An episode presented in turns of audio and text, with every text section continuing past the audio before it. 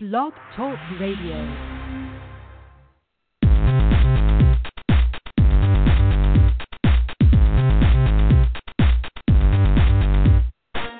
Welcome to another edition of Technology Expresso Cafe Radio. Dave and Jacqueline bring you up close and personal to the innovators, contributors, and creative minds in and around technology today. Visit our website portal at www.technologyexpresso.com. There, you will find a full list of our broadcasts from all across the technology spectrum, our social media handles, and related content. So sit back with Dave and Jacqueline as they serve up Technology Expresso, fast, hot, and intense.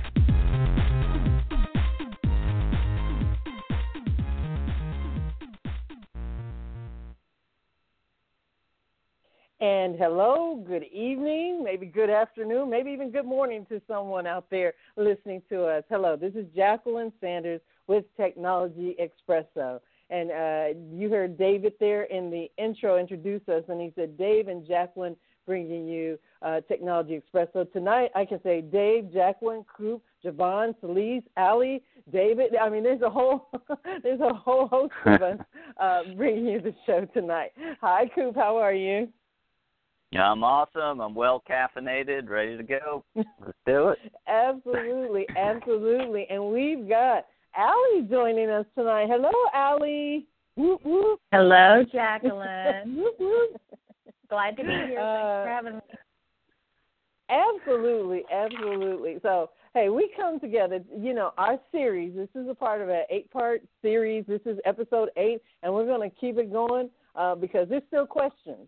And our our topic is frequently asked questions of business analysis. And you know, Allie, like Coop and I, uh, we're all part of B2T, the the training family, and we're out there and going to companies and talking to uh, business analysts, and they're asking these questions. And some of the them are very similar, no matter where we travel, far and wide. As well as all three of us, Coop, Allie, and myself, we're all practicing business analysts too. And probably every now and then we're still scratching our heads saying, "What is really going on?" so Oh, yeah. we're going to tackle. we're going to tackle some of those frequently asked questions. You're going to hear our perspective, and we always welcome your perspective. And uh, we're going to be reading back some comments that we've got from previous shows later on in, tonight's show. So stay tuned. You might hear us read one of your comments. We do uh, take all that input in because it takes a village to kind of um, unravel the, the mysteries of business analysis. So, without further ado, Coop, Ali, are in your mark, get set. Here's our first question for the evening. So, do we have to buzz in? Is that uh yeah, exactly. First to the buzzer. So let's talk about one of our questions uh, from one of the our, our students and our listeners is how do I know I'm not missing anything? How do I know I'm not missing any requirement? So, Ali, since you're our newest guest, I'm actually going to throw it to you first. When someone throws a question like that your way, what is how do you address that question? Well, I have to tell you that you're always missing something, is the first thing that you got to know. You're going to miss something along the way. Um, if you do a good job, though, up front, usually by the end, you've got all the pieces put together. So, how do you know you're not missing anything really comes down to how do you know what questions to ask? And if you hit all the questions on uh, why are we doing this? What are we trying to get out of it? What do we need in order to get that thing out of it? Um, how are we going to do it? What does it take? What data do we need? What processes need to be adjusted to get there? Uh, typically, you're going to get to the end and, and not miss anything. But along the way, you're going to find that, oh, uh, I, I didn't fill in this little piece. You'll have to fill it in as you get down into the details. And that's actually okay that they get filled in later rather than sooner as as long as by the time you get to the end you've got all the pieces put together that's my take on it Ex- Okay. Coop, how do you feel about that? yeah, the Allie said something maybe, or maybe I just dreamt it um, about the the big pieces, and it made me think of. Um, have you ever seen? There was a like a professor. It, there's a YouTube videos about it, um, and he talks about like filling up a bucket. And I, I actually can't think of right now the the premise, but I think it relates to missing requirements. And he talks about um, like if you put in if you have all this stuff and you put in the the little pebbles first, you're you're never going to get all the other things in. So what he talks about first you put in, you know, the big rocks and then you pour in the pebbles and then you pour in the sand and then you pour in water and that kind of gets all the parts and pieces in this bucket which you didn't think you could get in, the first place. I, I'm sure you guys have seen it. I'm not explaining it great, but I think what you know to Allie's point, like if you think of first, if you start with the the big rock stuff, what are the major things that we are trying to accomplish here? Um, and then you can drill down into the deeper stuff. But I think too often people miss stuff because they drill they go right to the to the water in that example, right? To the the smallest particle and try to nail all that and then eventually you you figure out that oh wow we missed some major things here and and to, I want to reiterate Allie's point that that you're never going to miss anything is just a, a total misnomer. Um, things are going to get missed, um, and eventually they'll pop up. But there are things like Allie and I are talking about. I think that you can can do to try to avoid it. Right? I mean, make it less risky. And I think on the last call I talked about um, trying to do things in smaller chunks and focusing on things in smaller pieces, right? And then for that piece itself, you won't miss anything. Um, so, I mean, that's the some of the beauty of the agile mindset. But if you if you're thinking about a like a room in your house, um, and just focus on that, you could probably get all the the minor details for that room. Um, so breaking things into chunks and having the right people involved in, in the discussions will help um, avoid missing things. That's a great point, Coop, and I think it all goes back to scoping, which is really what you're talking about when you're talking about the big, starting with the big rocks. Go back to scoping and make sure that you understand those big chunks, and then as you detail into them, they will help you to identify the smaller chunks and then eventually the details and then also it will help you identify how to test those which oftentimes as you're thinking about testing the solution that you've come out with that will get you back to oh i missed this detail that i'm going to need to test later. So let's go back and fill that in. Exactly. And and something um else that i always you know that that often comes up too and you talked about having the the right people coop is you know something we say that requirements is a team effort. Don't go it alone. You know when you say you know how do i make sure i don't miss anything?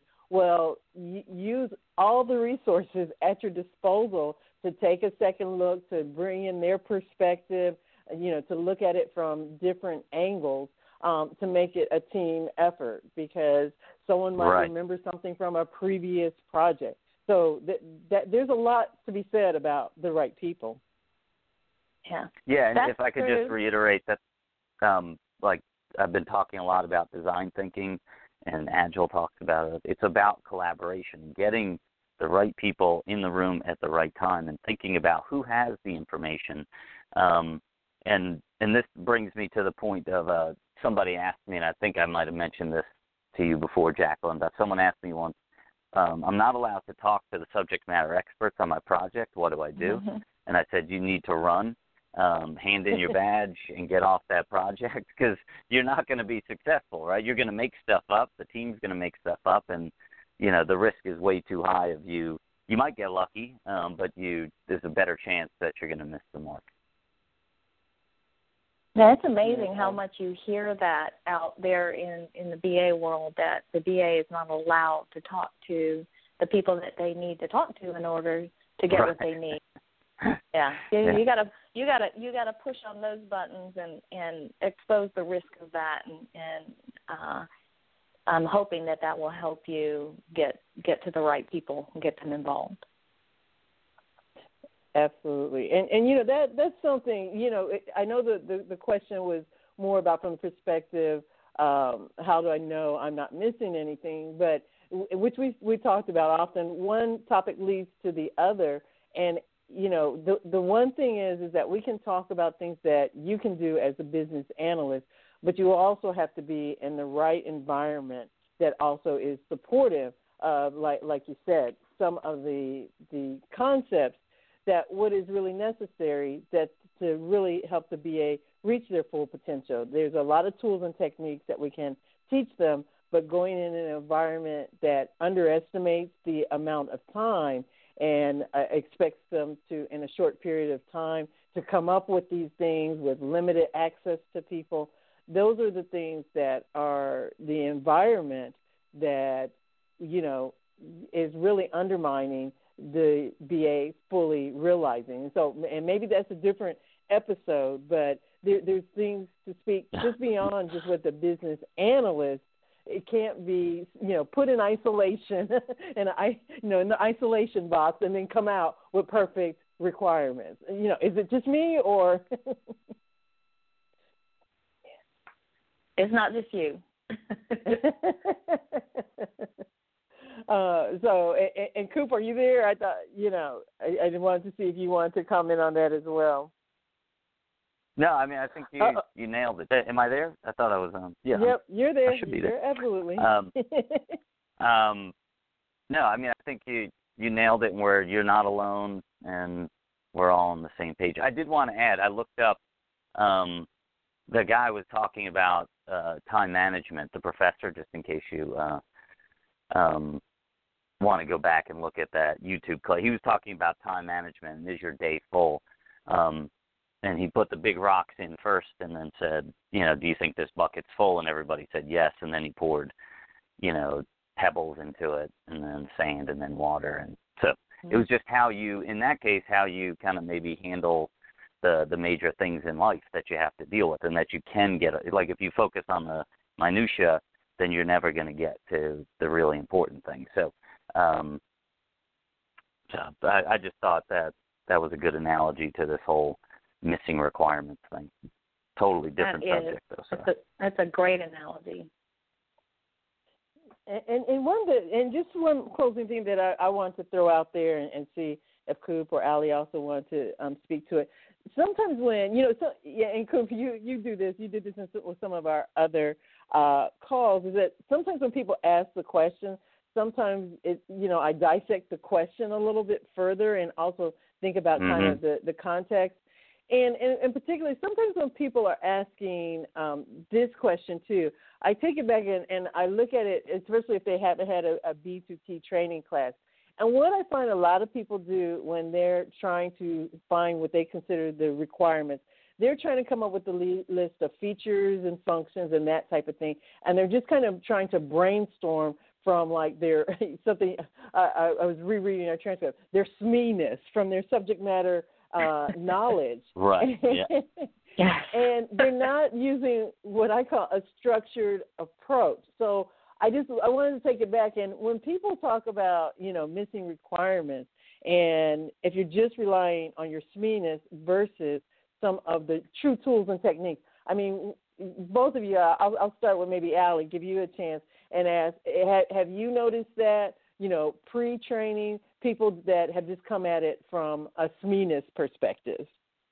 Oh yeah, you see that a lot, and you you also see that they come at it from a perspective of I have to fill in the BRD, the business requirements document, or the uh, FRD, I guess, the functional requirements document. I have to fill that out. Um, when I when I ask questions about how do you elicit and document requirements, that's the that's the most usual answer I get, and it it's not that. It's looking at what do I need to ask on this project in order to come out with the right solution and to whom do I need to ask those questions and then as you start like we we talked about before as you start from scoping those big rocks down into as you get down into the little pebbles into understanding um, when we take it through when we take the the solution we're coming up with through certain scenarios, what's going to happen, and you start capturing those details, then then they and at, at, just going back and ask, asking those questions is going to help you understand um, what you really need to get to, and and you don't have to rely on your SMEness or on on heaven forbid your assumptions or your guessing right? You really get the true answers that the business needs and and and get the results back that they need so that you can solve their problems and not just throw solutions at them and hope they stick. It's kind of like that right. that toy the toy that the kids used to have. My kids used to have when they were young. It was this it was a sticky, spidery looking thing that you threw it against the wall, and sometimes it stuck yeah. and sometimes it didn't.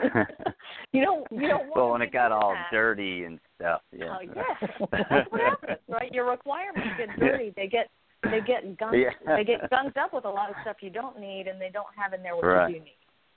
And so, um, uh, I think it it really comes down to to what Jacqueline you had a great point that coming at it from a structured approach, but also actually not too structured. Like you, you can't just follow a template. You can't just follow a methodology. You have to actually put some critical thinking behind that and really understand for this project, for this needs that are on the project, for the solution that we're targeting, what do I need to get done?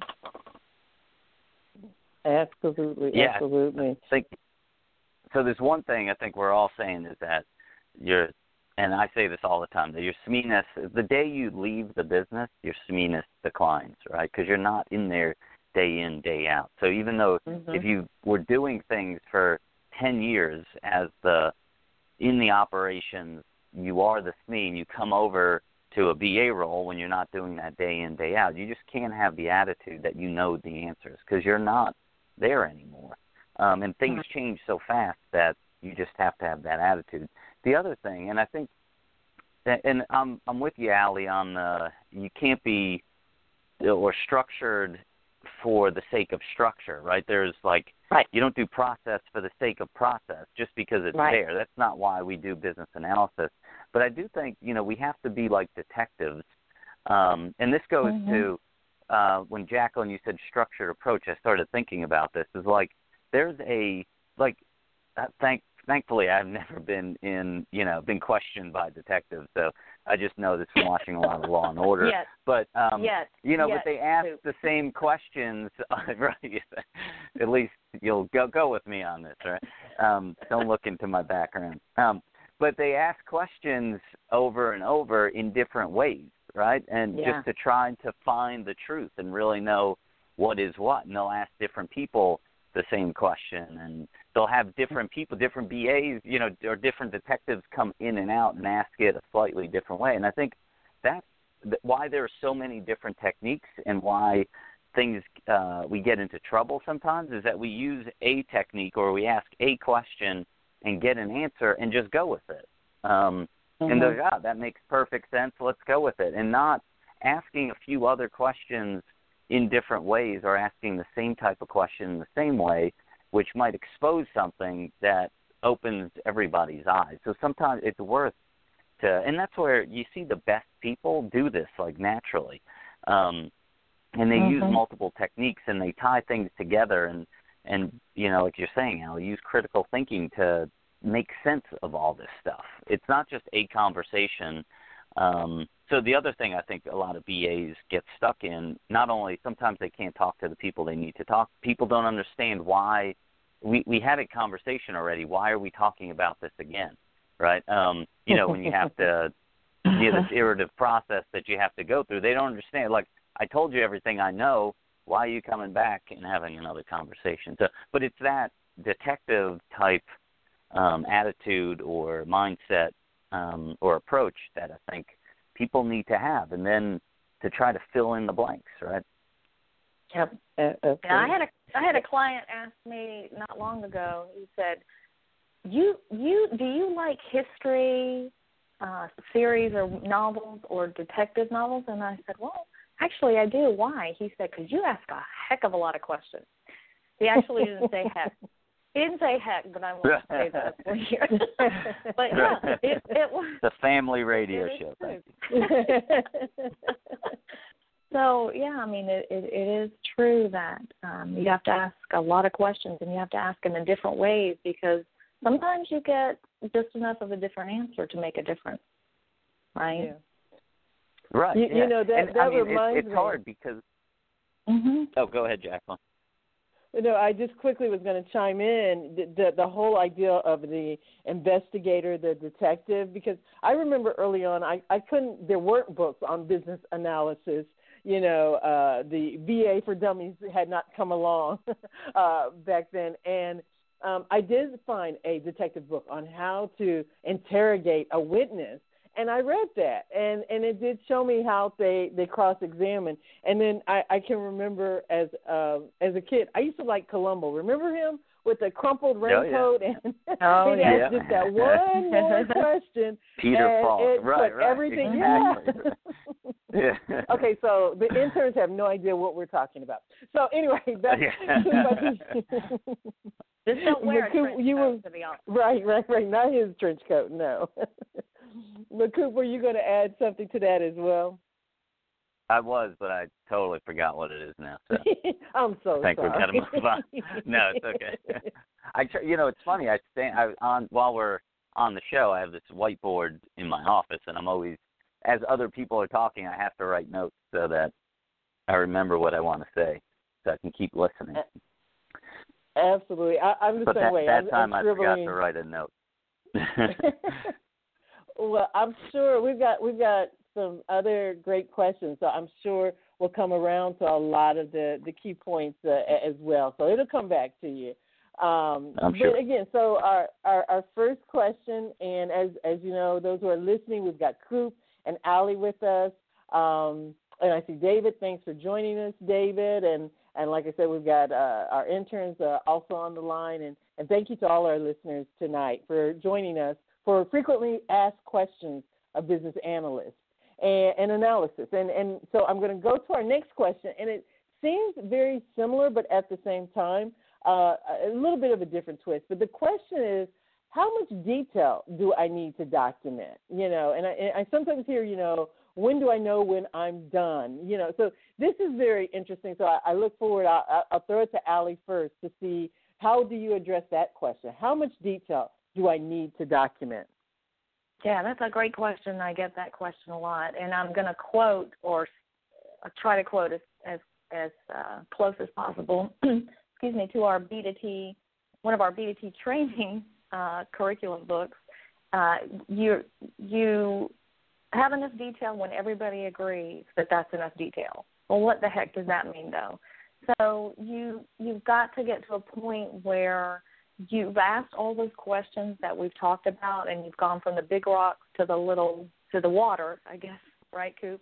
And then um, also that it, that the business side or the SME side agrees that yes, you've captured everything that I can think of that would cover this particular solution, but also you have to go to um, whoever is developing or um, actually delivering the solution, whether it's in house or it's a vendor solution or a package or consultants, whoever that may be, and and that they have enough detail to get done what they need to get done. So so what does that mean? Well, I think we talked earlier about collaboration within the project team and, and between the business and IT or um, process managers or whomever you're you're delivering your solution to. You've got to have them involved all along the way so that number one, those details are going to come out earlier and better and um, more structured. And number two, when you get down to the end, everybody can look at it and say, "Yep, we think we've got it. We can do this." What do you think, Coop? Yeah, it's a team sport. So it's no, you know, a lot of times when I'm on panels and stuff about BA, I actually like I like when we um don't agree all the time because I think that it gets some good things out. But it's no surprise that I mean Yeah. the three of us work together so much that it's no surprise that we're kind of in line with a lot of stuff. So, but uh the the area um I wanted to touch on, and I think you know, this reminded me of a question I got once when someone came to me and said, Coop, I got this project here's the the scope or the vision. Do I need to do use cases? Um, and to me, I look at that question like this: uh, like, how much detail do I need to document? Do I need to do use cases? I was like, I have no idea. Right? It's like, do the people you're working with need use cases to to do their work? You know, so exactly what you're talking about, Allie. And I like to sum all this stuff up in thinking about your job or thinking about business analysis as helping facilitating decisions. So it, it's in the same vein, Allie, that you're talking about, um, with a different twist. And yeah. if you think about all the things on your project are a decision. So deciding mm-hmm. what what the problem is that we're going to go after, or is that problem worth going after? Um, what is the scope then, right? Who are all the people that we have to involve? Um, so there's all these decisions that have to be made. Your developers have to make decisions on how am I going to design a solution to meet the needs.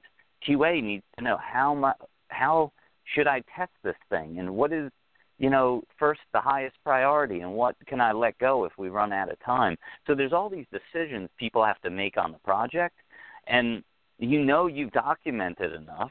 Um, well, I guess the first question is it's really not about documentation. So let's throw that out there, right? I mean, documentation. Is, I love that. If it, I love like that. document, document yeah. with a purpose. If it needs to be documented, like you need to reuse this stuff for later, and those decisions have been made by the team, then document. Um, go crazy, right? That that was another question someone asked me. Like, we want to get our documents down to 50 pages. I was like, are you crazy? you're focusing on the wrong thing, right? I didn't actually say that, but that, you know that it's like you're focusing on the wrong thing because a document in my mind could be a thousand pages if it's needed, right? If it helps for the project and the business and the it could be a million pages, or it could be no documentation, right? Everything can be written up on a flip chart and we're done. Um, so don't think about it as a number, right? It's not a 50 page doc is good, a 100 page document is bad um, that's not to me that's uh, not focusing on the right um, initiative. So so back to decisions. If you're thinking about your job as helping those decisions, then uh, with every decision, there's criteria that people use to make a decision. So understanding that criteria and then feeding, communicating back that information that so the people can make a decision um, is what you have to document, and that's enough. Um, that's you know, Allie, you joked about um, when everybody can agree that it's enough. Stop. I used to say yeah. do just enough analysis, and then people would ask like, "Oh, so what's just enough analysis?" I'd be like, "Oh, sorry, got to go. Uh, good talking to you," uh, because it was like it was a really hard question to answer. Yeah. So I tried to avoid it. Right. Um, but so then you know you keep thinking and it's like well okay so there's got to be an answer to what just enough is and i felt you know decisions is um, what helps you get there if a decision could be made if people decide yes that we're all in agreement this is the problem we're going to solve then stop. Move yep. on. Go to the next yeah. piece. Um, and you might have to revisit it but don't overanalyze right? For the sake of overanalyzing everybody's agreed to it. Let's move forward. Yeah. You, you know, there's there's one thing. I'm I'm going to add the twist for the evening, um, be, be, because I, I agree with both of you. Trust me, I do agree with both of you. The the one thing that I think when I think about some of the real world scenarios, I think where some BAs get caught up is that they're in environments where they have different stakeholders, and different stakeholders want different documentation um, and that can be, um, you know, where where you're we're on the one hand trying to be lean uh, as much as possible and do just what's needed. You've got I've seen where, and I've even seen this in Agile, where the developers say, "I just need the user stories." Uh, and maybe some acceptance criteria, but you have the testers that still maybe need something more detailed. You have um, the developers; they want something. Then you may even have like you said, some compliance requirements for documentation. So the you you, you are in an agile environment where you're lean and minimal, but at the same time, the the BA still finds themselves having those other you know re, um, responsibilities as far as the documentation. Um, so I'll, I'll see what your thoughts are, and and and if you guys have seen anything similar like that, where you know everybody else is trying is you know we're talking the talk of lean, but the BA is still there's so many different expectations of them and what's documented. Is anybody else finding that, or is it just me? No. Yeah. Absolutely. No, no, absolutely. So, Allie, I'll let you go because I think your uh, your window is closing. Yes, this will, this will be my last. This will be my last statement. Okay, I'll let you. so, so this kind of feeds into a question I think we might have coming up later. So I'll, I'll try to be uh, relatively brief. But so it really goes into what do I need to get done for this particular project or this particular effort, and what I like to do once I understand the scope and all of the stakeholders, so all of the people on the project from the business and from development, from IT, from process engineers, wh- whoever's involved, uh, once I know who that set of stakeholders is, um, and hopefully that doesn't change too much across too much across the life of the project, I will get with them and, and talk about what do you need in order for you to do your job on this project? What do you need from the whole team? What do you need from me? And try to, to, to guide that toward what they need and also ask the question why. Because sometimes I say, oh, because I always have to have that, uh, because we have to fill in the spaces. Well, um, you know, that doesn't always fly with me either because I want to know what are you going to use this for? What decisions are you making? Or if you're QA, how are you going to test? So what do you, what deliverables do you need out of this project for that?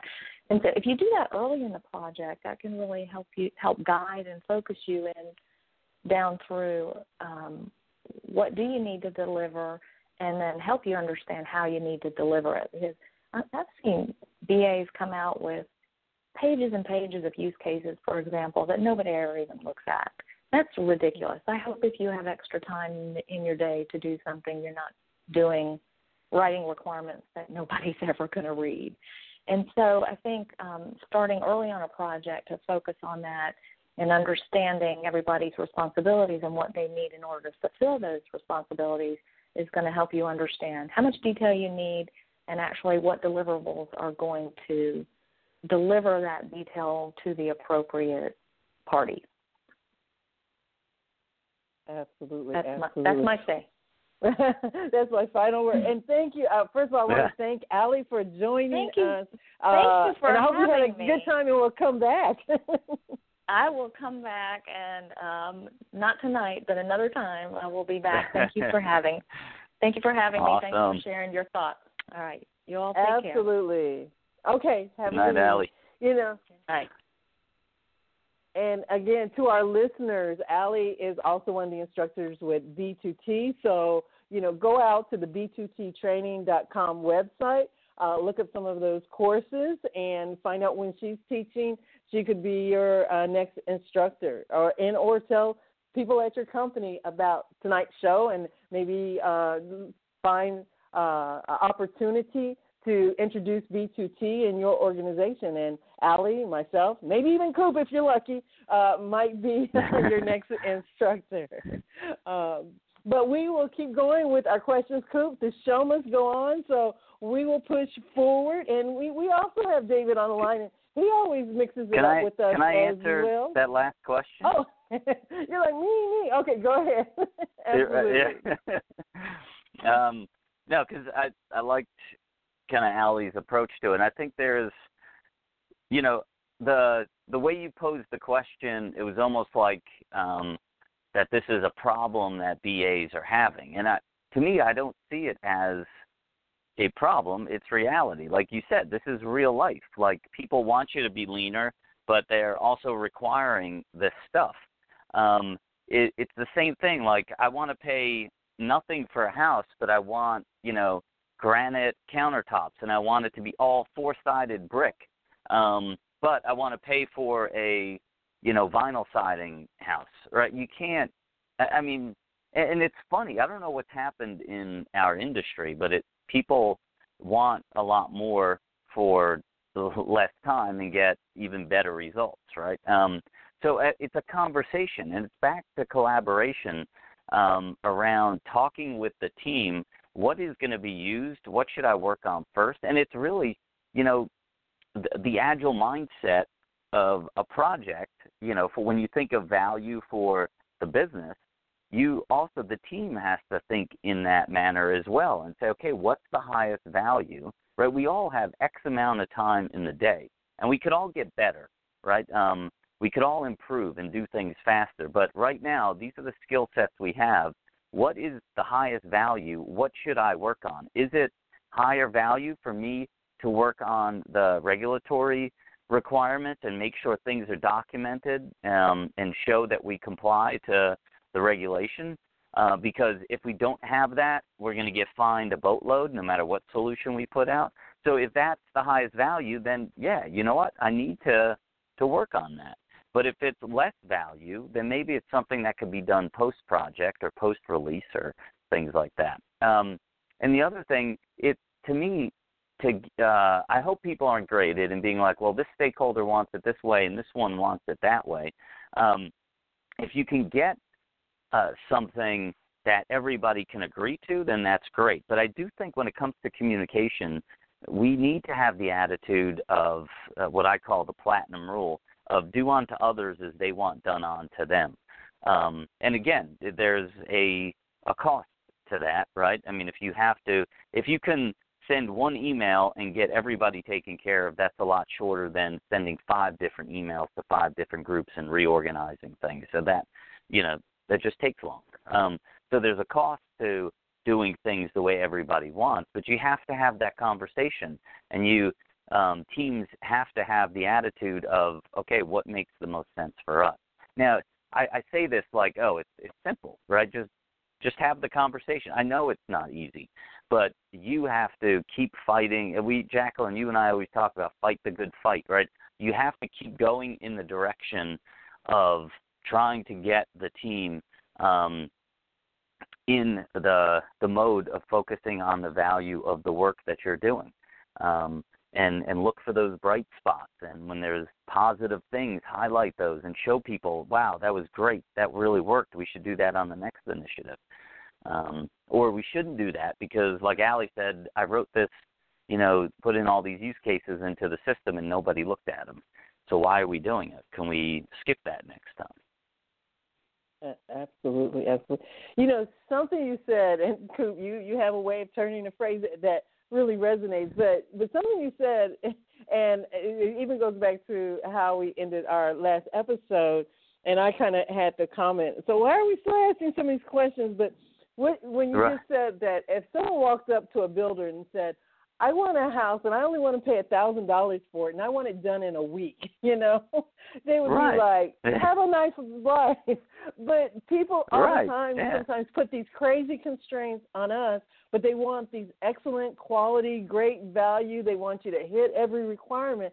It's like, what in your reality makes you think that that's possible. Human, you know, and and, and especially when you have a track record, uh, and and we have plenty of now time in software development um, that that you know there, there's plenty of instances that tell you you've got to invest in the requirements in order on the back end to see the quality, the value, you know, well thought out uh, requirements. So it's just interesting that people are still kind of throwing this our way. Not that, like you said, we can't get tired. We still have to advocate and keep building on our rep- reputation and our wins, and and taking you know step by step and using every opportunity to continue to prove our value.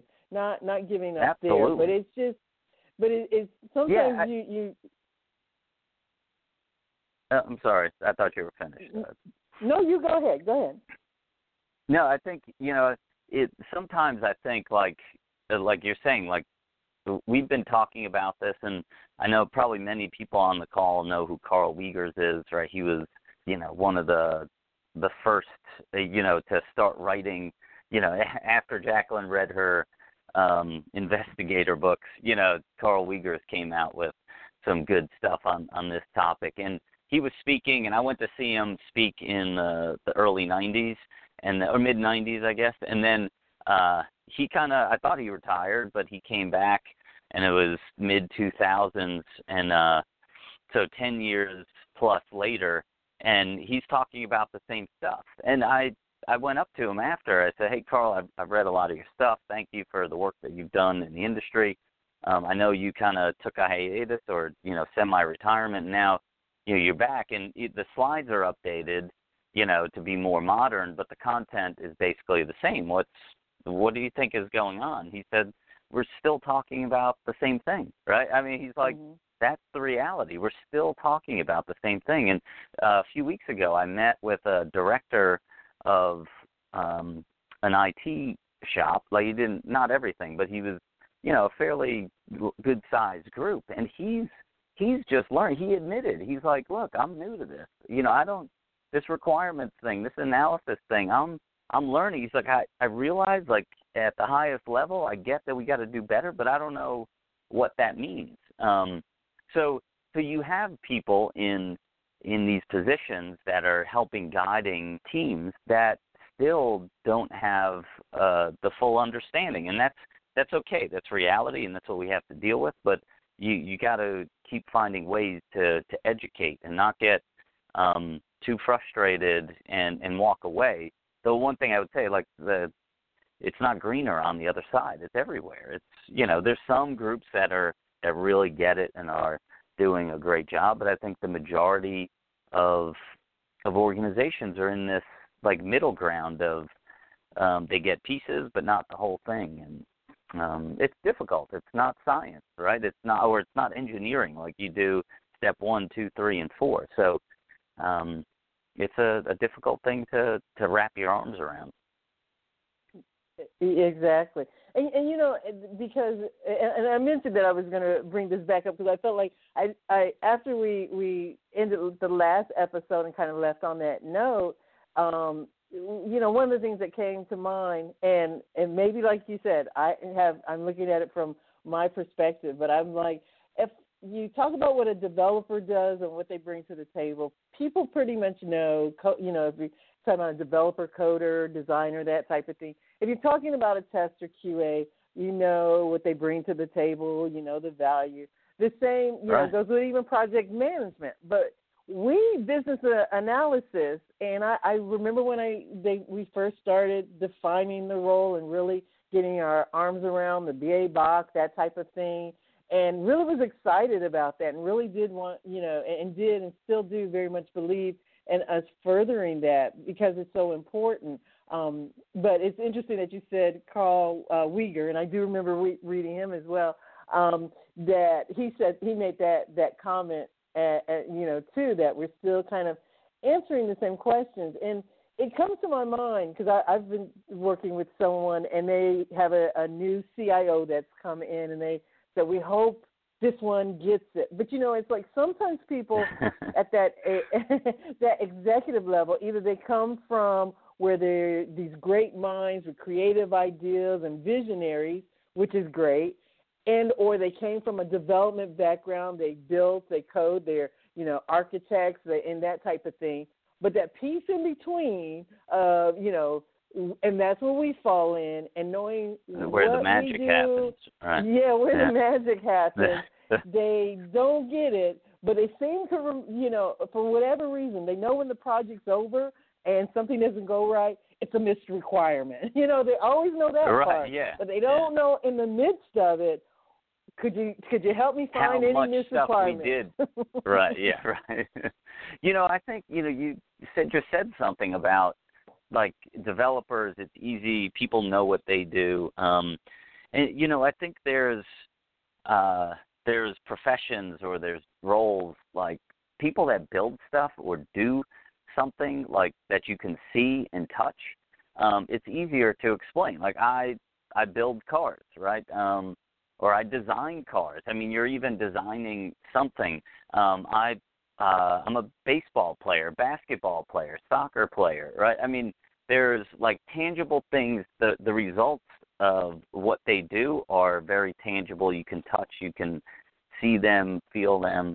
Uh but what we do, we're in that knowledge worker kind of space and it's really hard to explain uh what we do, how we do it, um and why we do. I mean, I think even all the, you know, elevator speeches that I've tried to come up with, my wife is still clueless uh, on what I do. Not clueless, but just she she doesn't get it, right? Um it it's just a hard thing for um people to understand. My parents don't understand what I used to work for Turner Broadcast. My dad would just say, "Oh, he works for CNN." And you know, and that's like as far as he got, right? He just thought that was cool. I work for CNN. And I'm like, yeah, that's good, Dad. I work for CNN. Um, you know, because it was just, it's like this intangible stuff that is happening with us day in day out that there's nothing to grab onto um you know if you're a landscaper it's like okay i get it you you know manicure lawns you you know put hard landscape soft landscape you plant flowers right? I mean it's like all those things are easy um because you can envision what they do. You can see what they do. Um you don't see what we do right? I mean they they think it's oh the look what the developers did. They built this solution. It's like well yeah but um without us, it might not have been like that. Right. Right, exactly, and and you know, and, and you're right because the conversations uh, David and I have, and David's a project manager in IT, and I know, uh, especially sometimes around, he'll say, "Well, you know, I know a, a BA, and or in a previous life or project or company, he he worked with a BA, and so well, this BA didn't know this or this BA, and and it's and it goes back to it's such a range of how BAs practice what oh, they yeah. do, what they see as their scope. So uh, David has the image of the B2T BA, and, and and our conversations and that that we have on the show and stuff. And he, what I feel he he finds that sometimes when he's out in the the rest of, in the environment and talking to people who say, "Oh, I want to be a BA," they don't have that same um, you know, skill set or, or breath that right. breath yeah. that we have and talk about so much. Yeah, there's not a there's not a BA, right? I mean, and it goes. uh you sent me an email with a comment from one of the listeners in an article that he wrote. Eric Provost wrote about kind of the wide variety of uh, or different um, specialties of BAs, or you know, in the BABOK 3.0 version, they're calling them perspectives, right? Um, there's systems analysts, there's process analysts, there's agile analysts, there's um, data analysts, right? There's like all these different types of BAs. It's such a wide range of stuff too. So, um, so when you say business analyst, and it, you expect if you expect to get you know look at three people that call themselves business analysts and get uh, a similar type person, um, it's not going to happen, right? I just wrote a blog on BA Times, like how do you find the right BA? And and part of the challenge is, you know, for people looking for BA roles, can't go from company to company and compare. If you see a title for a senior business analyst at one company and a job for a senior business analyst at another company, and assume that it's the same thing. It probably right. isn't. Sometimes senior BA uh, in different teams or different departments within a company are different. And it's the same thing if you look at titles of BAs and look at me and you and say, oh, well, Coop's a senior BA, Jacqueline's a senior BA, they must do the same thing. No, we we have different strengths, and so yeah, it's it's tough. It's not it's not that easy. And and and you know, I had my own silent protest, and and I, and a, a little bit of this conversation went out uh, on Twitter, and, and we had a, a couple of people uh, talking about this. And, and, for those of you listening on the uh, uh, on the show, first of all, you can press one if you would like to talk to us. If you've got a perspective, if if you think uh, you've got some of the, the answers, or or just have a different perspective about this, we want um, yep. and are open to hear from um, those out there. Uh, also, you can follow us on Twitter. Thank, thank you, Javon. She is uh, tweeting and quoting us as we speak, and that's under the Technology Expresso, uh, Tech Expresso 247 um, uh, account, and also uh, our hashtag is Ask an Analyst. And you can also, you know, like I said, if you're on the phone or even listening on your laptop, the number is 714 888 7506. Press 1. So if you're already on the phone or if you call, press one, and it lets us see that you're in our call in queue. So please, please, um, we love the, the contributions uh, and, and other perspectives as well. Um, you know, one of the things I, I was about to say is that I kind of had my own little protest about the title of business analyst and senior business analyst, hmm. and then you get to a place where you know it comes with a certain expectation and and and I dare say sometimes it's a, a low expectation of what we really can bring to right. the table. Yeah. So I just made up my own title. I want to be a solution analyst, but you know that's just me. and I've heard I've heard some other no, ones out one. there too. I've heard it used. You know, and but I actually see what I, a trend that I'm kind of, and this is totally unscientific, but a lot of the people I talk to, the, and some of the good ones don't call themselves business analysts anymore because mm-hmm. of that that perception that it's a lower level, entry level type uh, initiative. There was a company that I saw the other day. They were looking for senior BAs and lead BAs, and a senior BA had two ex- two years experience, and a lead BA had four. Right? Wow.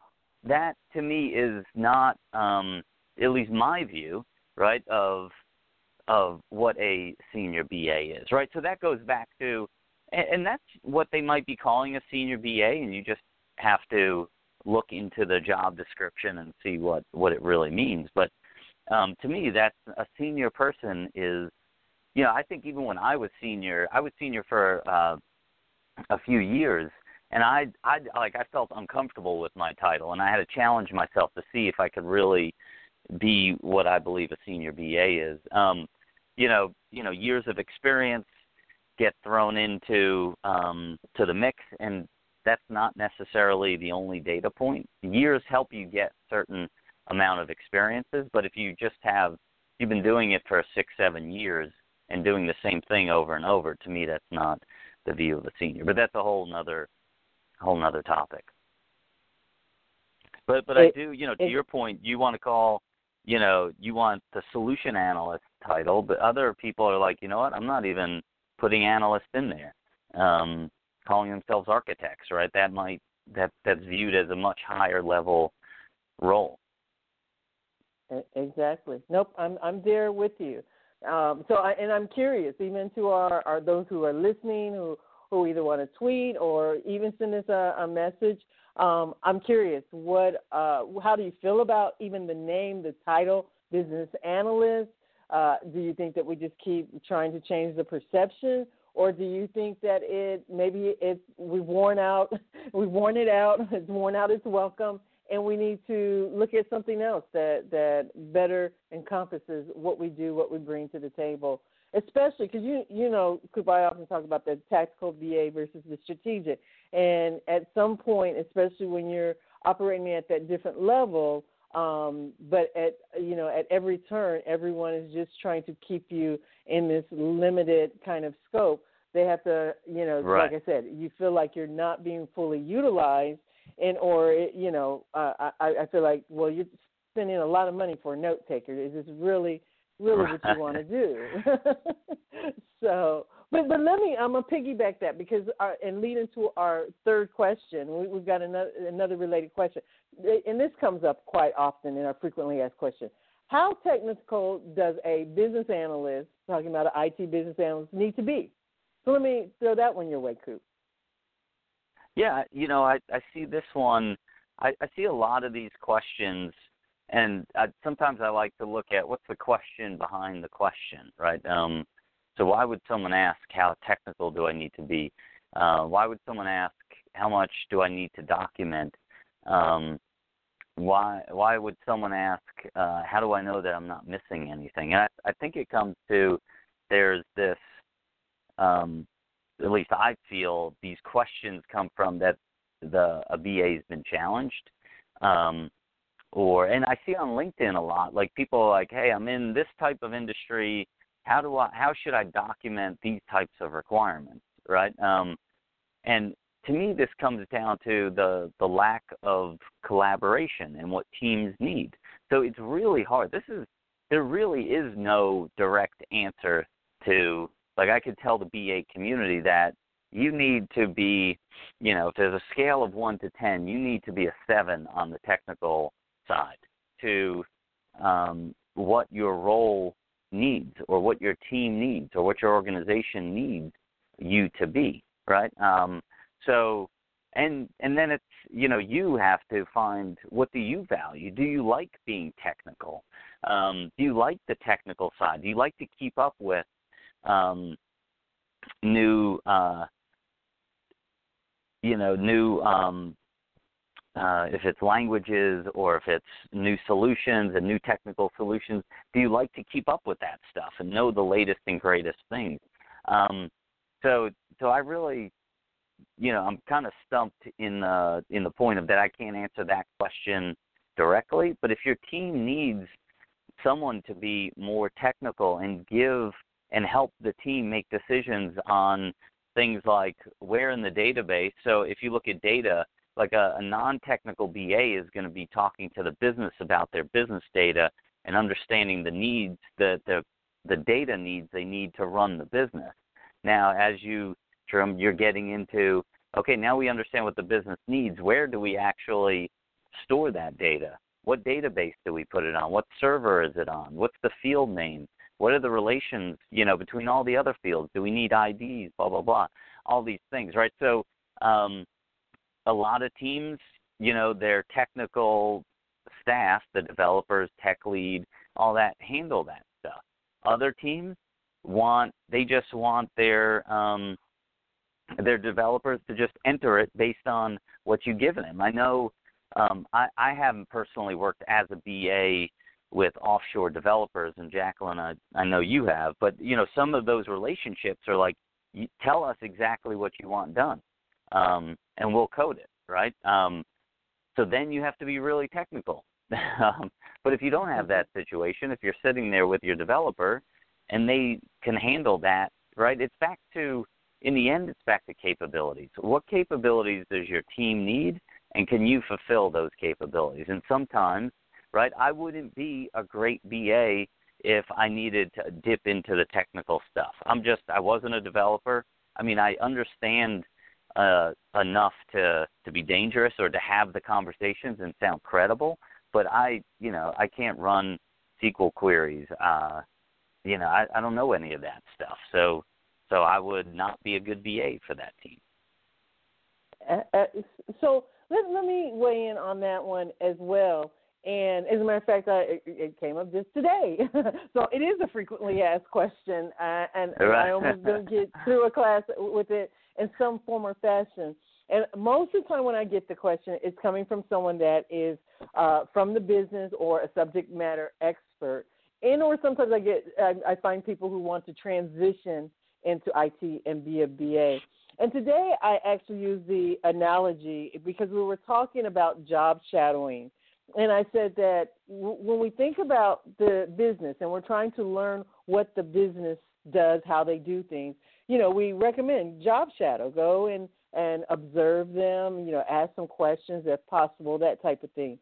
And it's one of the ways for, it's not that you're going to ever do their job, but it helps you learn the yep. language, appreciate the the uh, environment they work on, so on and so forth. And I've indirectly actually job shadowed my technical team. If they let me come to yep. design mm-hmm. meetings, come to their desk, show me what it is, the code, why is it, just to, uh, out of curiosity. I will, you know, it's been a long time. I I got my uh, uh, many years ago a degree in computer science, but I, I learned enough in getting that degree that I knew I don't want to be a coder. But um, but needless to say, though, I I just want to learn the language. And something you said, I do it because I it gives me credibility. It you know in some ways helps me build relationships with the technical team. That I just want to sit there, kind of glean something here and there that I that might you know cue me to ask a question and or think about a way of approaching something. Um, and I think they yep. re, they respect that. So I would say give it equal opportunity. Just to, not not to that you're going to ever be a coder, um, but make friends with the coders and and show show you know uh, appreciation for what they do just by kind of in, and also being able to speak their language. So to that level, because you're you're looking at an IT job and the solution you're built is based out of IT. Um, you know, I it takes me back to conversation, just a real basic conversation with my dad. He's like, if you're going to drive a car, you need to know a couple of basic things. I feel the same way, Yep. like with building software. Does that make? I mean, Yeah, does that make sense? Yeah, no, no, no. So- So I I completely agree with you. I think there there was a guy I met for lunch last week, and he's more on the PM side, but is interested in the BA side of the house, um, and is thinking about going into that and in within IT. And he was a PM outside of IT, so he's trying to be a BA in IT. And he he actually went to like a Java class. Um, and he's like, man, that stuff was way over my head, and you know, I can never code like that. I don't want to code. And I'm like, well, that's fine, but what you need to get out of that class is enough to be credible to have conversations, to know what questions, right? To um, know what your developers are going to be up against, um, and how you write the requirements or how you communicate the requirements to help them make their job easier. So. Um, so you can do that. But I also, on the flip side, I know technical BAs, right? I mean, they're like when you see, and not that it's a slam dunk, but when you see roles that are systems analysts, those are more technical people that need to understand SQL queries and writing reports and uh, and understanding databases and fields and blah blah blah, all that kind of uh, more detail than what I think you're talking about, Jacqueline. So, um, but I think if you're not on the technical side, you need to know enough to have the conversation. And, and I love how you state. I never stated it like that before, and I think if you don't mind, I'll start using that. But like giving the time, you give the time to the business. If you're a, an ITBA, you also need to give enough time to understand how the solution is being built. Um, so shadow, observe your team, and have conversations with them. Absolutely, absolutely. Excellent, excellent. Um, let's see. I don't know if we can squeeze one more in, and and I do want to. Let me see. Man, I also, can't believe an hour is gone already. Man, where does the time go? Absolutely. um, I mean, we're we're on a roll, and I guess uh, you know, and it's very good content. I mean, these are real questions, um, and you know, this space is tricky, so it does help to talk about it and talk through it. And we see it all the time with our students, where sometimes it just helps them to hear. Other people are still grappling with the, the same thing. No one has the, the perfect canned box solution. It's just this kind of space. So we talk it through, we talk about the pros and cons and you know, go back, you know, and, and I think that and you and I, like you just said, we, we kind of pick up off of each other. Maybe they can pick up some sound bites to help use to illustrate and educate because we even are Yep. still picking up different sound bites um because and you know how you said you've been trying to come up with your elevator pitch for your your parents and your wife and, and others Right, yeah, right. you know we're still working it out we're still working it out so Yeah. together we we will work it out for sure um i know and i i believe she's still queued up there um Celise is on the line with us, and she has some of the comments that uh, some of the people wrote in. So before we jump to another question, we and we wind down all of our time, let me see if Celise has uh, one of those queued up. Celise, are you there? Yes, I am. How are you this evening? I'm good. How are you guys?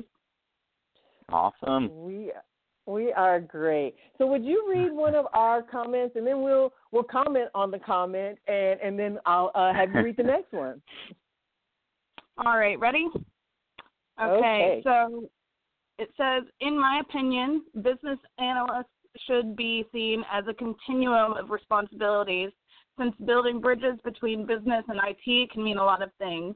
I wrote an interesting article about this continuum a few months ago, which you might find interesting, and then there's a link to it from Okay. Eric. Yeah, so BA. this yeah, that's the Eric the BA one. So that you know, it's funny, he's Eric the BA. Uh, my LinkedIn thing is Kupe the BA. A lot of people do that. So um uh, I think um, this is what I was talking about earlier. With Eric, this is Eric Provost's article about the the multiple flavors of business analysis, um, and and yeah, I, I mean, so I think we we hit on this one. At least I feel I you know gave this this comment um, a good talking to already, so I don't want to add too much. But I think you know one of the things he wrote there was since building bridges between business and IT can mean a lot of things, and the the I want to hit on that portion of his comment um, because I think sometimes people still view. Um, there was a point in time where that bridge was more like a ferry, and uh, a good friend of mine, Jeffrey Davidson, does a great illustration of this um, or acting out kind of the ferry boat. But it was more viewed as a ferry where you would talk to the business, right, and then walk over, you know, or go on the little ferry across the river to um, to the developers and talk to them and translate, right? Um, just like you're talking totally two different languages and translate to them what is needed. Um, I think this bridge now has to be a bridge where we bring people together and have conversations. Uh, I talked on, on the last show about um, that uh, don't shy away from you know your your business stakeholders. I think one of the questions last week was how do I keep the business from going straight to the solution? Um, so it's like don't stop that, right? I mean, the the business now knows enough about technology. There's technology. There's so much technology in everybody's pockets or hands with their cell phones today, their smartphones, that the business people know technology. So don't shy away from that. Bring and I think developers also starting to understand them better. It's not just a bunch of people sitting in a dark room coding cool stuff. So they know enough about the business. The um, the business knows enough about technology. Don't be that go between and be the one that wants to talk to those sides. Bring everybody up on that bridge um, to have that conversation. Excellent. I, I, I agree with you. I, yeah, absolutely. I, I have nothing to add. I think well said. so, Felice, why don't you give us our next quote? Okay. Um, says, A lot I know as a BA in IT, I am responsible for ensuring the collection and analysis of business requirements. I know I'm responsible to liaise between the development team and business team, and that my job role never fully describes what I'm responsible for. And that sounds like everything that you guys have just been talking about. It's not really uh, yeah. a, a set job title or uh, description, but just kind of doing what you know needs to be done with what you're doing. Yeah, and that, you know that makes me think of so yeah, it dovetails into what we just talked about, but um, it, it just makes me think about that people view the role as a set of tasks, right? Um, like a collection, she said, a collection, uh, an analysis of business requirements and the liaise between the dev and business team. Um, but it's not, and so I think a lot of people view the role as like a set of techniques. You do these techniques. Like if you look at job descriptions out there, it's like, do you do use cases? Do you do user stories? Do you know how to do workflow diagrams? That, to me, that all that stuff is an end or means to the end. Um, that's not what you really do, right? I mean, you do all the things we've been talking about on the show. Um, uh, you know, so and that that all goes back to that's why it's not uh, a simple thing explaining um, what people, you know, what we do in this this profession. Absolutely. And the the one thing I I, I want to add, and and you know, good good point, uh, Felice, that it does kind of uh, encapsulate what we've been talking about and and, and the something else that key that you said, Kupe, is referring this role to knowledge workers. And with that, the, the knowledge is also that critical thinking. Whereas we're really thinking on our feet, and you know, we we talked about um, even doing exercises where it's the day in the life. And if someone really stepped in mm-hmm. our shoes and did a day in the life of the BA, I come in that morning and assess the situation and figure out what I've got to do, where I've got to be, and back to what you said for the success of the solution. And that's why I decided um, I, I just uh, crowned myself a solution analyst or indoor architect. I might get a promotion after this call. Right. I'm yeah. not sure. I got to have a good talking to myself. But anyway, right. um, yeah. but you know, it's one of those things is that you you have to be thinking on your feet. So it you, there's Oh, yeah. never just one thing. And like I said, that's probably the thing that I love most about the role is that every day I'm going to be challenged. You know, I, I'm going to assess the situation. I'm going to give it my best shot, and then the next day I'm going to try it all over again. So it's a, a constant mode of problem solving and and um, leaving yourself open and flexible to whatever it takes for the team for the solution. And um, Mhm. I think that that really separates the good from the from the um, not not and I'm not going to say bad BAs, but from those BAs that just want to make sure and take it to the next level. You, you know what I mean? That that's what I'm thinking. Yeah, yeah. No, you know, and what you said at the end, the good. and It's not, uh, um, you know, to your point, it's not good or bad um, BAs, but you know, people are doing what their management is asking them to do. Right? That's just natural. Um, but I do think the people that look at um, this role as a job are are going in and uh, I don't know if I mentioned this to you before, but I wrote a blog about that business analysis is not a nine to five job because you are problem solving, and the the answers to the questions you have or the analysis you're doing don't come to you just nine to five. Um, they come to you when you're driving home, and if you're in Atlanta, um, and I know David, both you and I both had some fun commutes tonight getting home, right? So you have a lot of time in the car. They come to you in the car. They come to you you know in the shower. In sometimes i wake up in the middle of the night. I think the best bas like i ask people sometimes do you have a a notepad like in your nightstand? And if people say yes then i'm like ah awesome. So because you'll wake up I, this happens to me i wake up and i have an idea and i need to write it down because then i'll never get to sleep then my mind starts racing so you need to um you, you have to look at this as a profession, a career, a uh, a, a love. You know, it's not just a nine to five job. So true, so true. Let's see if we can get one more of those comments in, Celise, as our time is winding down. What, what's our next comment? Okay, next one. It says, uh, "What do B- BAs really do? Uh, less of a true guiding the business to do the right thing than getting over the current fire." And then, I think, yeah, I think that's the end of that comment. Okay.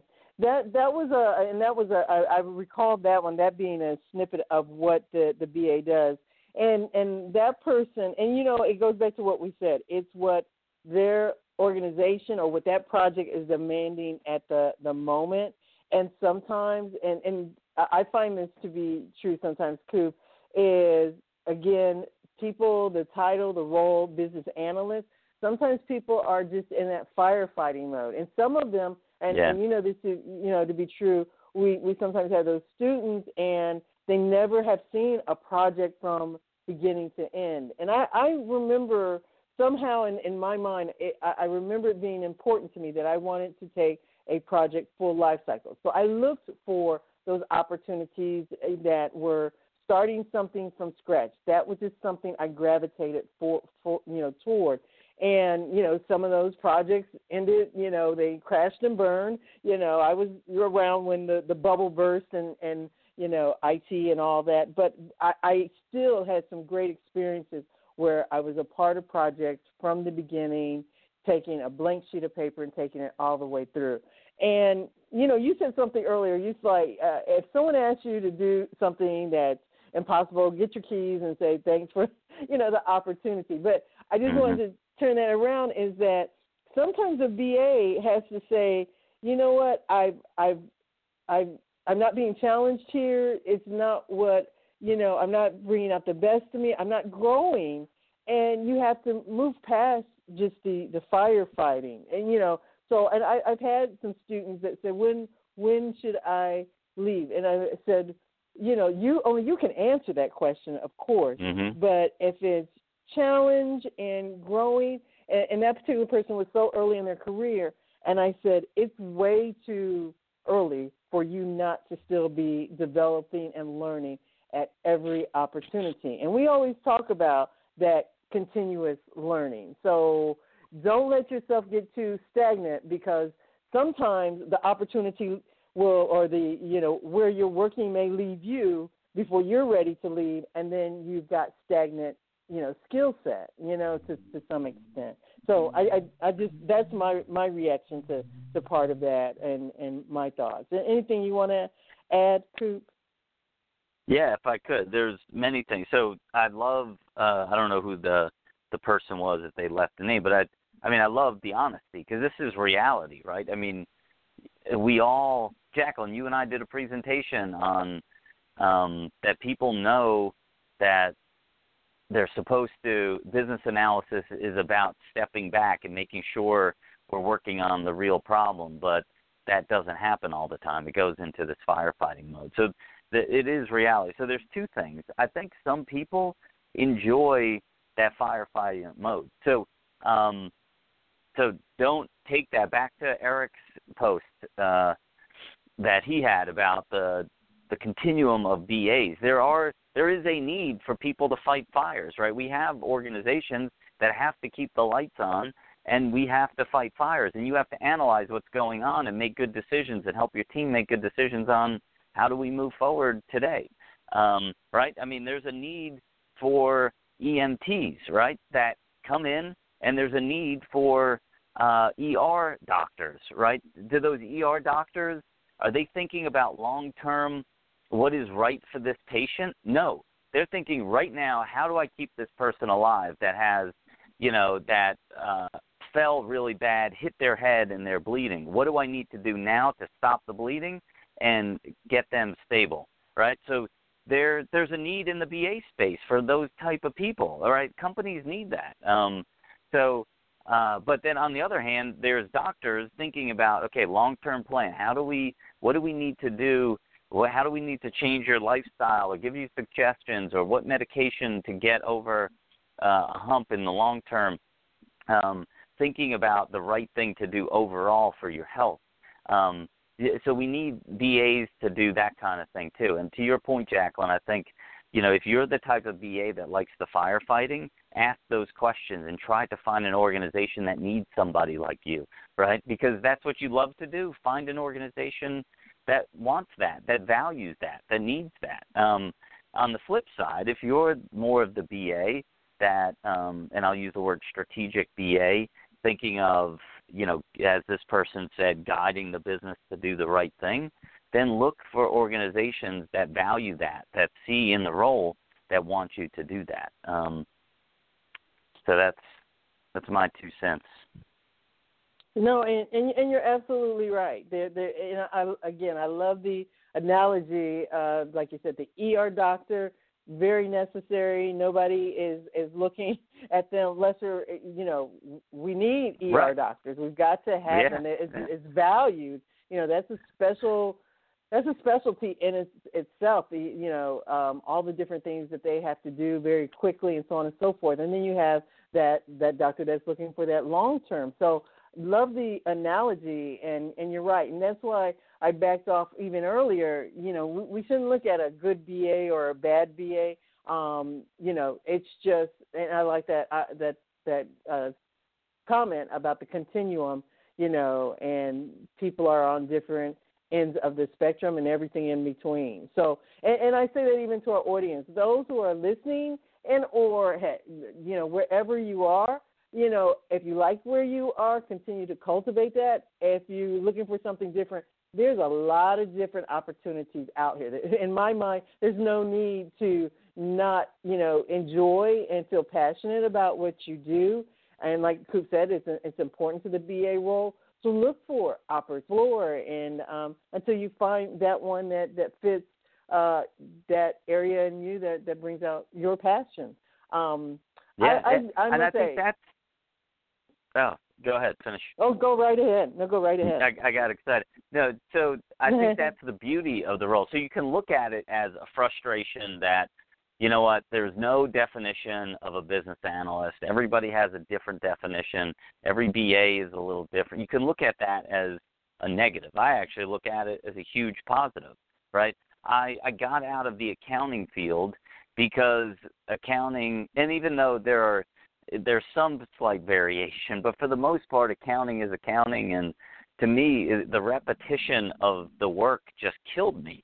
I, I couldn't do it. It wasn't, and I'm so glad other people enjoy it um, because we need them. But I, it just wasn't for me because it like I in the accounting that I was doing, it was there was monthly things we did, there was quarterly things we did, and year-end things we did, and it was you know start all over again. Just keep cranking it, keep doing it. Um, so it wasn't, it didn't excite me. And so in the BA field, right? I mean you have if you look at that continuum from the firefighters to the the long range strategic type people um, there's and there's so many things in between that you can find things in the BA space that will fit what you're excited about. And then you know every organization, especially large organizations, have different different needs. So um, it to me, it's exciting. It's actually better. And you know maybe you know, we've been talking about trying to keep fighting the fight to get people to understand the be maybe I don't know, I'll throw this out there. Maybe we're talking about the wrong thing. Maybe we shouldn't worry about that. And we just mm-hmm. we just keep going and and figuring out how to who we are and where we are and help organizations get better depending on what they need. I don't know. Absolutely, absolutely. Maybe that is the answer. so you know, I, I'm I'm definitely open, and you know, I, I think you and I discover things even in, in the, on the show. You know, as as we're right, kind of yeah. um, pinging back and forth. So, um, and that that's one of the things, like you said, don't you know, especially because sometimes I do find where uh, students or or those people going in or been in the field, they're frustrated but maybe it's all how you're looking at it. It's it's about your perspective. Um, you know, uh, I, I've been in it for many years and wouldn't trade it. Like I said, uh, I like right. that. I, I find those aspects of it that I like, and, and a lot of people when I'm um, networking, I when I introduce myself, I say I love my job. Now I don't like every aspect every day, there's always something on any job that you know you may not be crazy about, right. but I do love what I do, and I've, I've always been able to find a, a passion, and it just goes back to me problem solving and solution and and you know being that that liaison. So and and so you've got to find what within it that you enjoy. You know what, Kupe? We're about time, out of time, and you know whose voice I haven't heard is my our very own David. So I'm gonna see. I, I'm, I'm maybe putting him on the spot, but David, your mic is open. I don't know if you have any parting words for us this evening. Um, I do want to also say to our audience, you know, you've heard Kupe on the many episodes. He is actually one of the uh, co-writers of BA for Dummies, um, and I will say, if you just want to learn some of the the, the base and and uh, just want to stick stick your toe in, want to learn a little bit more, want to learn some of the the lingo, um, and just great exposure. It's a great book. It's available on Amazon.com. Are you got anything else coming up soon, Kupe? Um, what do I have coming up? Uh, uh, personally, I'm going to do a couple of improv talks. Um, one in Toronto, another one in Wisconsin, and some other talks coming up in May. I mean, most the the thing that I'm doing like next week is going camping at the beach with my family. So that's what I'm excited about. Oh, okay. So well, we were can't just ask doing people to right, join you right, right, right, right before the show, we were actually doing a little brainstorming session, requirements gathering of what stuff do we need to take with us, right? So. Oh, there we go. Absolutely, absolutely. Dave, Dave, are you are you with us? Yes, I'm still here. I I, I feel my question, my statement's out of place now since we've gone to vacation land. no, but um, well, we, I, I I wanted to comment on the uh, the last line of uh, discussion around uh, the naming conventions for BAs. It's, it's, it's a strong. I think there's a strong parallel uh, with business analysis and project management. There are some activities that overlap. Overlap. However, I do want to say the BA skill set is a totally different and defined skill set, and I, I don't mean that. I don't mean to minimize the impact or what you guys do. Uh, it's very much appreciated, and you know I I like to lean into that business analysis world a lot. It helps me be a better project manager. And for, for project managers, there are different flavors of project managers, and you have to know where your comfort zone is. And right now, uh, my comfort zone is in infrastructure and building architecture. Uh, that's what I'm enjoying right now, and it leans into software development as well because the architecture supports the software. Uh, so um, I enjoy leaning into that environment. Uh, I'm working with a lot of BAs in my department now that came from the financial side of the house and they hadn't seen they hadn't done a business case before they hadn't done a business and now uh business case uh um estimate before there's a lot of activities within the business analysis space that you may not have done before there as as in a project manager there's a lot of types of project management I have not done before. I have not done financial project management or um, uh, or in other in other sectors around um, um, I'll, I'll say the industrial environment. Uh, you can't just jump into an environment if you don't have a certain level of expertise.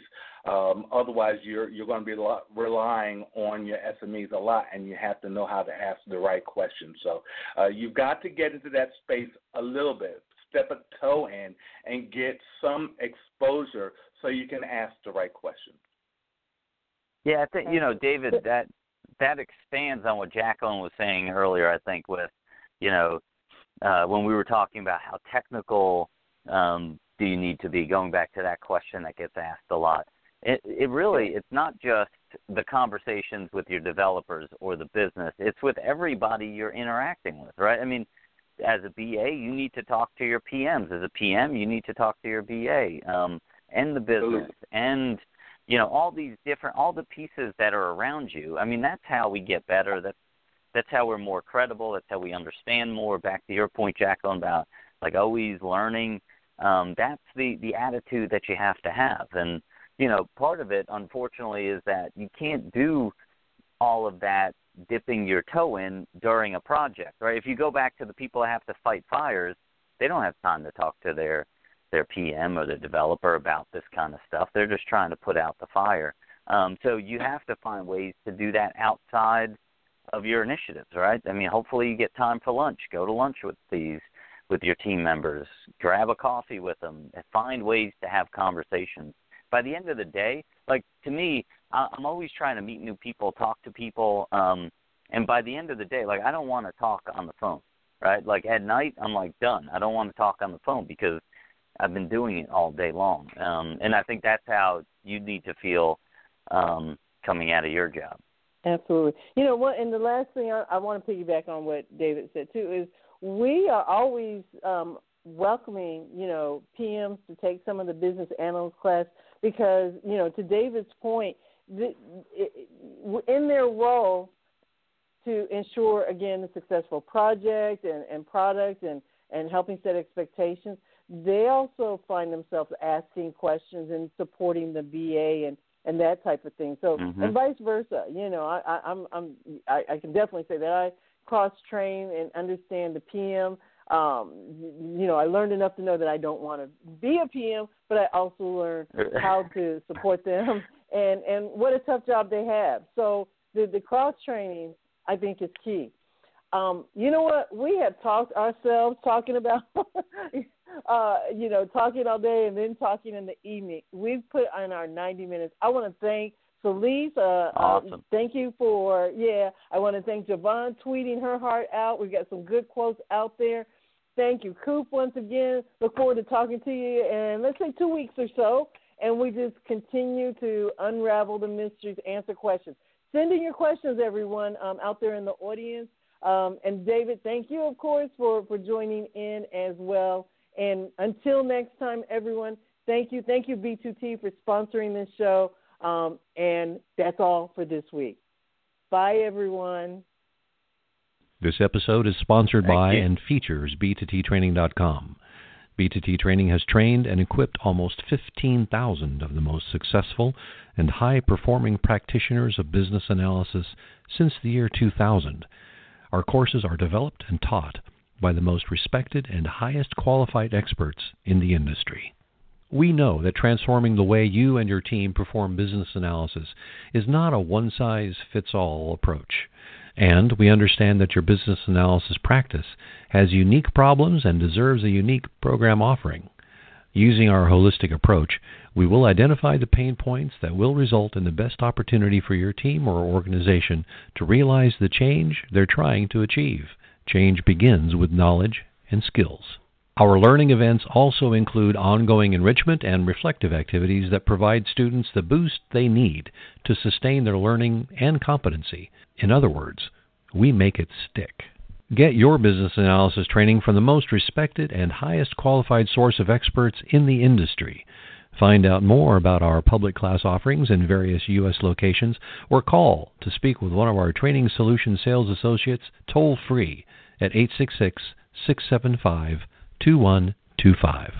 Follow us on social media and visit www.b2ttraining.com. That's B, the number 2, T, training.com, and see our full course outlines, blog, and free downloadable resources. We get it. We'll help you get it too.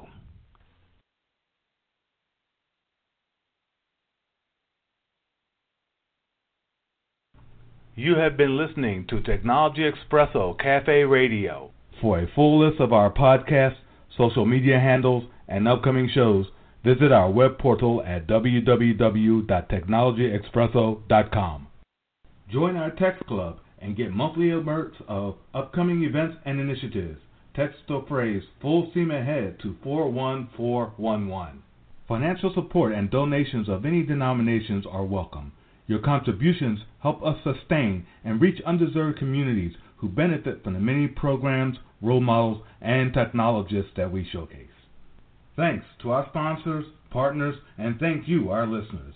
And remember, we encourage you to listen, learn, leverage, launch.